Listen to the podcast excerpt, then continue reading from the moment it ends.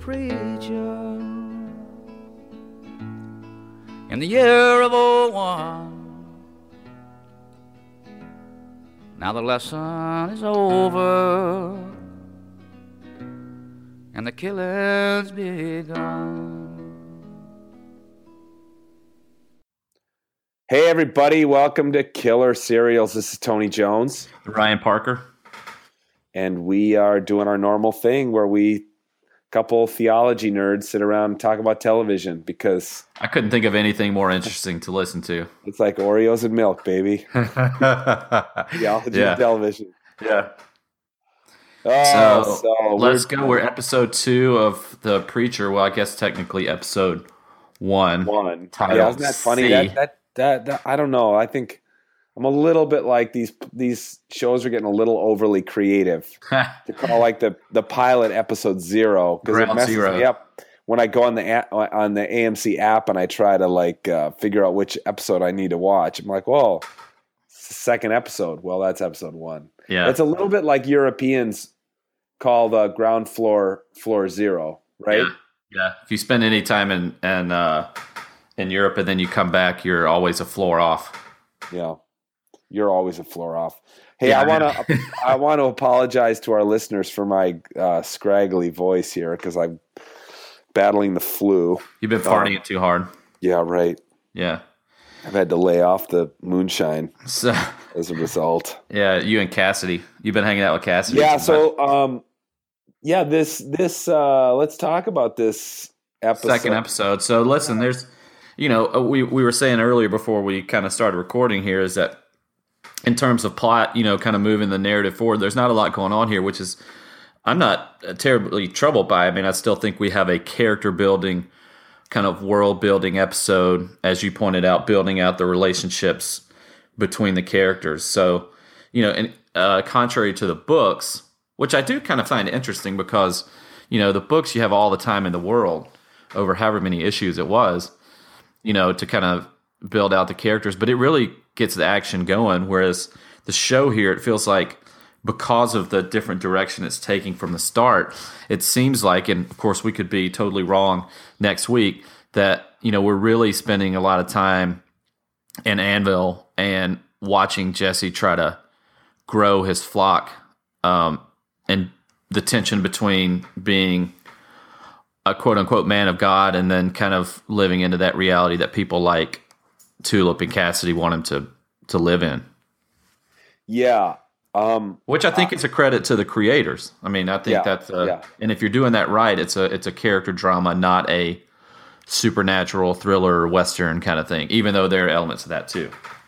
let's let's start out with the opening which is like he- here's one thing that's interesting about this show thus far is they are the creators are unafraid to leave plot points completely dangling like they will introduce something and then they will not circle back to it by the end of the episode And you know Like- what I think that is? I think that's a tease for the people who've read the books. I, I was wondering that too because it starts out with this 1881 Western um, cowboy goes off to get medicine for a dying girl. Yeah. Um, and And you're going to uh, have a lot of viewers say, "What's that all about?" right, right. And is it in the books? We know what the, we know who this is, right? At least I have a I have a guess of who this Give is. suspicion. Yeah, Yeah. right. Yeah, so I, I mean, I think that's a risky thing for them to do on a TV show because that's not how people are used to watching TV shows. But I do think that they're they're writing this show for people who are pretty hardcore about watching it. You know what I mean? Like Yeah. they, I think they know that if you're going to watch this show, you're you're not kind of you're not kind of um, just dipping your toe in the shallow end of the pool. Because if Yeah. you're going to watch this show, and I mean, with the amount of blood and gore and and the different um, the characters and uh, Arseface and stuff like that, you, you're going to have to be pretty invested in it. This is what Yeah. I'm saying. This is not. Yeah. This is the opposite kind of television as like Law and Order. You know, Yeah, one Where off you- episodes. yeah, where you can dip in for an episode. You don't even have to watch the whole episode. You can be like doing your taxes while you have the episode on in the background. Yeah, This is like you can't um you can't really you you can't tune out. You got to be t- you got to be totally locked in on it. all in every episode. Yeah. So I don't want to say too much about. I mean, obviously, I mean, we could say who we think this guy is in the opening, right? I mean, this is he's a pretty huge character in the Yeah. books, the saint, the saint of killers, Yeah, and which a great title, by the way. Great. yeah, totally. And but what I'm more interested is the conversation that he has around the and, and, campfire. and, and let's just say the Saint of Killers is like the hired assassin of heaven. Like when they when they need something really like when they need dirty deeds done dirt cheap done, Yeah. they like they they unleash this guy, but Yeah. they also know there's going to be like civilian casualties too. yeah, So they have to like uh you know put it in the Co- collateral damage. yeah they have to like put it in the in the scales and be like well can we what what what's the you know acceptable level of civilian casualties I want order a show or a film just about this guy. yeah that'd be a good spin-off right it's the yeah yeah Are you listening to AMC? We got a spinoff idea. So I think your um, the conversation that he listens to because he doesn't really say anything but like one word um, at around that campfire is interesting to me because it puts I think if you're paying attention a broad faith uh, context to the more contemporary faith proceedings right in the show and it paints America and the United States as this in these kind of pilgrim settler theological mindset, which was like kind of uh, a city on a hill, right? That this Yeah. land is God's gift to us, yeah and that there's a brighter future ahead, right? yeah and there's a sense of hopefulness and mission to uh, to that to that moment in time, which I think contrasts greatly with folks in Annville uh, in the modern setting, where or the contemporary setting, where you have somebody like the sheriff who's consistently looking backwards, right, and bemoaning that the future is darker, and that there seems to be no kind of prophetic vision. That rather they they want to take take Annville back to some glory days uh, that may or may not have ever existed in the first place. Um, as we see at the end of that opening, where all the uh, Native Americans are hanging from the tree. Yeah, I think um, there's a few different things about that about that opening scene that I thought was interesting. I think I, I thought, for instance, that um, those people were probably Mormon settlers. That's a good point too. because they say, "Isn't this, you know, isn't this just utopia?" And they're in a freaking dust bowl. You know what I mean? Yeah, They're like- Ratwater is the town. they're in Ratwater, and there are like, uh, yeah, all these Indians strung up from a tree. But they're saying we left. You know, all St. Louis is is noise and people, and here we are out in. Well, and what was what was Utah's original name? Deseret, right? like it was the it was utopia. It was paradise, and I think you know the question is. Um, why the saint of killers is cross paths with these people. And he he basically calls bullshit on their on on their leaders you know little sermon about how great it is what they're what they're going to go find. And then we jump ahead uh, 150 years to Annville and it's like these people are living kind of in that same dust bowl central texas area and they're all kind of living it's it's no utopia right it's it's uh it's the it's far from it far from Yeah. um, another thing I want, I wanted to be a little bit picky, and uh, since you know this is a podcast with two dudes with PhDs in theology, to say a couple things that that are interesting, like kind of discontinuities for me. One is there the church, um, and I can't remember if this is from the comic book as well, but uh, the church is called All Saints Congregational, and um, there is no congregational church that would ever be called All Saints. Yeah. Like that's not a thing Congregationalists would ever call their church because the Congregationalists are descended from the Puritans, and you know the Puritans were like hardcore anti-Catholic people who Yeah. rejected things like um, the veneration of saints. the veneration of saints, right? And then the sec, so that was in the first episode that I thought we should talk about. I mean, I, should, I wanted to mention. Through the whole series. But then this other thing about where they all get baptized, you know, and again, that's not something you would have happen in a congregational church. Is you wouldn't have a bunch of adults baptized in a in a baptismal ceremony. That's much more of a Baptisty kind of thing. Yeah, but you also, but look, I'm not I'm not just quibbling because you also um, congregationalist pastors wouldn't wear a clerical collar either. That's true. Um, and and Jesse does, but I don't know if you have any thoughts on. no, creative license. Right? I don't think any of those I don't think any of that is is germane to the show. Uh, No, probably or to the proceedings. But what I do feel is is universal in scope, and I think really comes to the surface in this uh, second episode is the tension that uh, Jesse feels as a preacher, and I also want to say as a pastor, right? Because there's a preacher, you know, you you kind of learn to see these distinctions really quickly if you grow up in church. Some people are great pa- preachers, other people are great pastors, right? And uh, Jesse might be a good preacher, Uh-huh. but he's really struggling to be a good pastor. Yeah, that's And- right. And I, I have to admit that you know every time I've debated going into kind of professional religious life, I'm like, man, would I be a good? Would I be a good? Where would my strength be? Right? Uh, because to be a good pastor requires a lot of patience, and I think that you see that uh, in his interactions with Eugene, who is just, I mean, what a great actor, and the the tension between celebrating salvation and then not feeling saved enough right? Which is a Yeah. hallmark of any sort of kind of conservative Protestant um, religious experience. Yeah, yeah, yeah. Um, so I, I, I appreciated that inclusion in this episode. Uh, his inability to counsel people who are grieving. Um, and then I think it'd be interesting to get your feedback on this because there there are two I think separate um, temptations for uh, Jesse. One of which is just starting to surface um, the, uh, last week. Uh, the first, obviously, we've talked about a lot, which is Tulip and Jesse, which is more of a kind of spiritual or kind of emotional pull, right, to a different type of life.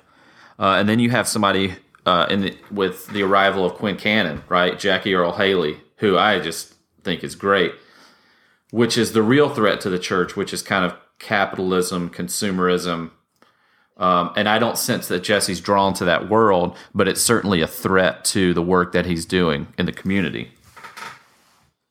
Yeah, I, um, I, I mean, back to your earlier point, I would say that I have I have the same thing. I remember actually saying to people when I was in seminary, in and not far from where you sit today, and you know, uh, most people who were at Fuller Seminary in the early '90s were there to to get MDivs and be pastors, and I said, well, I'm planning to become a professor because I'm too much of an asshole to be a good pastor, Yes. right? Yeah. Because uh, because I remembered, you know, the guy I the guy who was a great pastor at my home church, the way that people talked about him was, oh my gosh, Jeff has such a great heart. You know, even Yeah. with that tone of voice, Yeah. he just has such a great heart. And nobody ever said that about me. You know, people were like, he- Yeah. Nobody really- ever will either. no, nor will they. He's really uh, opinionated, you know, or something like that. And so I think for Jesse, you know, I it's it's clear in this episode that now it's going to be his his who who is he really? And we talked about this last week because this is a trope in movies and it's it's even a trope in west in the western genre and that is somebody tries to hang up the the the six shooter and the holsters That's true. and you know and and play it straight and become a preacher or whatever or just become a farmhand and they always get dragged back in they pull me and- back in. so in in the first in the pilot there was that bar fight which is another very much like a western trope kind of thing. But in this one it's more in, in this episode it's much more explicitly stated um you know like who are you really? And he asks that question of himself and tulip um explicitly asks him that question too. Yeah. like who, who you know, who I know who you really are, and you'll always be that person. And Yeah. that person is a, a basically an assassin, a hired gun. Right? And then that tension too. I mean, that conversation between Jesse and Cassidy in the church. You know, they're drinking yeah, before Cassidy kind of knocks him out. You know, or inadvertently maybe. right. But you know, they're talking about that kind of selfless, selfless versus selfish kind of existence. Yeah, I think that I, I think that this budding um, buddy cop Cassidy Jesse Custer trope that's developing is really clever, and I like the interplay between the two of them. But it'll be interesting to see if basically a hedonistic, nihilistic vampire, because that's Cassidy's role, right? He said, no, you know, there's no point to be ethical. Like, um, it, it's a little bit of the um, eat and drink for tomorrow we die. Um, Which is, is, is like his his you know his way he looks at life and jesse's still looking for bigger meaning we've said this all along, and I hope that we can continue to say it throughout the series, is that it's perfectly cast. And I just, I love Cassidy.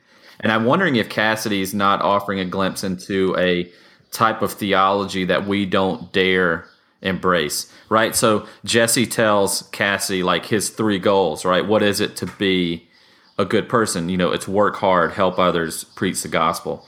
Very Yeah. Protestant work ethic. But Yeah. where where is that worldview of enjoying the goodness of creation or the goodness of God? And uh, obviously, it's a stretch to to say that that's hedonistic, you know, or that hedonism is that. But there's something about Cassidy and his kind of carelessness, go anywhere, do anything approach that I don't know is all is intrinsically bad. Yeah and i think of course what we'll find is that cassidy does really care care for things like i'm sure oh, he Oh, he- will yeah. like well he saved he you know not he goes out on a bender and comes back that night and saves jesse Yeah. in in a scene that Which is- you loved. dude eh, i mean it is one of the most epic scenes because you've got the chainsaw so you've got this like hearkening to texas chainsaw massacre Yep. you know you've got these guys in texas with a chainsaw and you know again here's another thing that i appreciate about the you know from the comics that these guys are angels Yeah. but you don't know that from the show Yeah. And what are Um, they trying to get? I mean, what are they? What's that and machine? cassidy and what's thinks their- they're cassidy thinks they're after him but of course hilarious. we know that they're really after the word of God, which is inside of Jesse. Yeah. And they're trying to like do a cesarean section by by uh, chainsaw. And I mean that is just one of the craziest scenes, you know. yeah. Um, and uh, eh, so I, you know, Jesse. I mean, uh, uh, Cassidy does care because he he's going to go. You know, he's going to risk his own life to save Jesse. And why would he do that? What like what's in it for him? He he just wants to get out of the out of the shithole Texas town that he's in. I think I think the Cassidy Jesse relationship in the books is one of the more uh, intriguing and kind of like heartfelt relationships that that um, uh, in kind of pop culture, and you know, hopefully the show really captures that and builds on it because they're a great duo. Yeah. Well, let's talk. Um, let's talk about this interesting subplot here before we go about the pedophile, because here's something else that's obviously a touchy issue in our culture, but then And in our churches, and in churches even more so it's even more poignant. So we've got a guy who's basically confessing to jesse his preacher that he's you know has these feelings toward a girl who rides the school bus that he drives and he makes it clear to jesse like you can't you know you can't tell anybody about this right because the confessional is God, which is a terrible scene. right I mean, and, in the tr- like not that's a very well done scene, but that is just horrific. and jesse is you know jesse is yeah he says yeah i can't you know i can't tell anybody this is the confidentiality of the kind of patient client privilege a little Yeah. bit with with in the confessional booth um per se but then something some switch flips in jesse's head and he ends up going to this guy's house and he tries to scare it out of him but then he does what he's only done very infrequently so far, and he summons that word of God, which The voice of God the voice of God, yeah, from inside of himself. or Genesis. yeah. And then and and yeah, right. And then this then as he's walking out, this guy says, What yells, What did you do to my brain? Yeah. Which I thought was a f- interesting, fascinating way to play it out because, you know, he says, What girl? What are you talking about? And he said, You're never gonna think about her again, right? What do you I don't even know what you're talking about. Exactly. And then he's walking out, the, you hear the guy yell from the bathroom, What did you do to my brain? Yeah. And he's only put that, he's only, you know, unlike you or I, if we had that ability, he's only put it to the use and service of others, right? Yeah. So, which we know, uh, or at least hope, right, that later in the series that there's going to be some more kind of exciting uses of that. But he does it kind of pastorally, right? He, he just think about what he could have done to that guy. Yeah. Like as graphic as the two opening scenes we had, like with Tulip and Cassidy in the first episode, that gave the creators real. I mean, they used real restraint um, in that exchange between Jesse and this guy. And then he goes and he helps this girl, which is a very biblical scene, right, where she's sick, Yeah. and we don't know what he's going to say to her, but it certainly recalls a couple of scenes in Scripture, right, of Jesus with the sick girl, uh, you know, and or the sleeping girl. Yeah, well, and it's and and back to the back to the opening scene, right, where it's the same thing, where it's a sick, dying girl, and the mom says, "Go get this medicine." She has three days at That's, most, that's a great point. Yeah. and you think there's this, you know, there there's a scene in the Gospels where Jesus says, I, the I think it's Luke even leaves it in the Aramaic Talitha koum, which means you know, little girl, arise Yeah. and this um, this girl comes back to life from death, and in this case, neither does yet. Again, it's like it's almost like they're two cliffhangers, Yeah. you know. Cool. So it'll be interesting. I mean, I, I did. I will. I must say, I looked ahead to the preview of the next week, and it shows that girl with the big dent in her head uh, sitting up Yeah. um, in in her chair. So something happens. I mean, that's obviously they're going to come back to that, and it'll be interesting to see if we get back to 1881 as well. That's what I was just going to say. I, I hope we do. Um, you got to think they will, right? You, yeah, I would think episode, at some point, at some point they're going to have to, and Yeah. we're yeah. Going to be awesome. So I think what we'll be watching for is, I mean, I, I'll be watching for sure these these big themes of like Jesse's true identity and stuff like that. Um, but I'm interested in, you know, from our perspective on these little side themes of like, for instance, baptism. You know, um, that Jesse does these baptisms. That's one of the new things that he does, and that Tulip comes forward to be baptized, even though he says you shouldn't, and it becomes this kind of erotic scene where she whispers in his ear right after she comes Oh, out yeah. Of the water. yeah. Um, and then they go inside, and there's a little comic relief after that with the they got their little mini cappuccino machine. Yeah, and there's know, and then the ways that they're they're doing the uh, they're outside of the local store trying to do uh, Yes. cards. Like, how can we make the church better? Yeah, it reminded me of how everybody's doing ashes on the street now on Ash Wednesday. They're putting on all their, you know, clerical garb and going out and giving ashes to people in the in the streets on Ash Wednesday these days. It's great. because of course nobody comes to church anymore, so Yeah. you have to take it to them. you got to take it to the streets. So, and everyone's just blowing them off. Nobody wants to. Nobody wants to uh, to talk to them as they're at the grocery store. Yeah, So it's yeah, I love those little funny comic relief subplots. I do hope that at some point we get to see inside that mega church on the other side of town that has Oh the coffee bar. Yeah, Would that be great? an epic, what if they- an epic cosmic asked- fight in the mega church. What if they asked Jesse to guest preach? You know, like uh, pulp. They did a pulpit exchange, and Or- they had Jesse come and preach, and have the mega church pastor go over to All Saints Congregational and and preach. On Have we seen Have we seen the pastor of that mega church yet? I don't think we have. No, no. Okay. Okay. Yeah, that could be a potentially rich character. No doubt. Yeah. Yeah. All right, guys. Well, yeah, we'll be. I'll be out. I'll be out the next couple weeks, but I think get some guests on here. Yeah, we'll keep this. Yeah. We'll keep this ship going. Excellent. All right. Thanks we'll everybody for listening. Thanks everybody.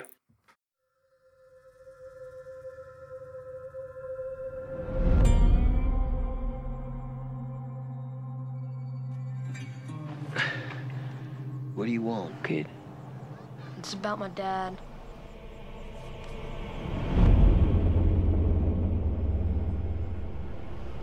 I want you to hurt him.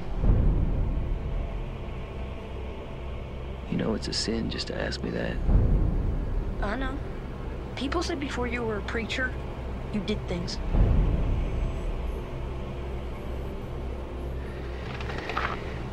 How hurt you want him? How far to go? Problem is, your daddy's a big fella. He's gonna fight back. Things will escalate. That's what these things do. They escalate. And violence makes violence. Makes nothing much at all. Preacher! Enough! Almost done, Sheriff. Is that what you want, kid?